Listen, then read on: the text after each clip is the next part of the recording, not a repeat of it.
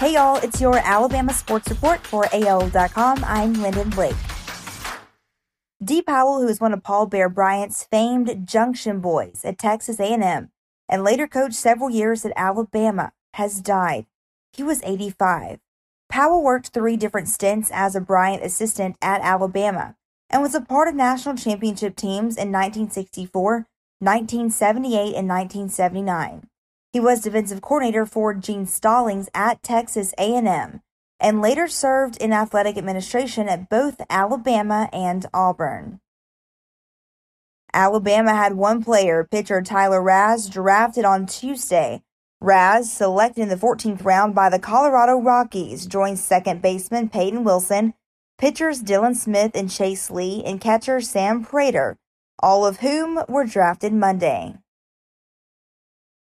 The Crimson Tide had a second signee taken Tuesday as Pennsylvania high school pitcher Luke Holman was drafted by the Toronto Blue Jays in the 20th round.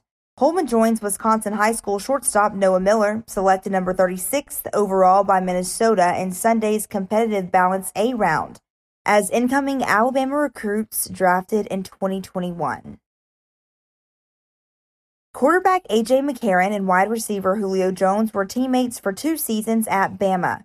They were teammates for 37 days with the Atlanta Falcons. On April 30th, the Falcons announced they had signed McCarron to serve as the backup for 13 year starter Matt Ryan. On June 6th, Atlanta announced it had traded Jones to the Tennessee Titans. You always want to be a part of it with your teammate, McCarron said on Saturday during a break of his sixth annual free youth football camp down in Mobile. McCarron added, but that's just part of the business, so that's just what happens. That's your Alabama Sports Report for AL.com. I'm Lyndon Blake.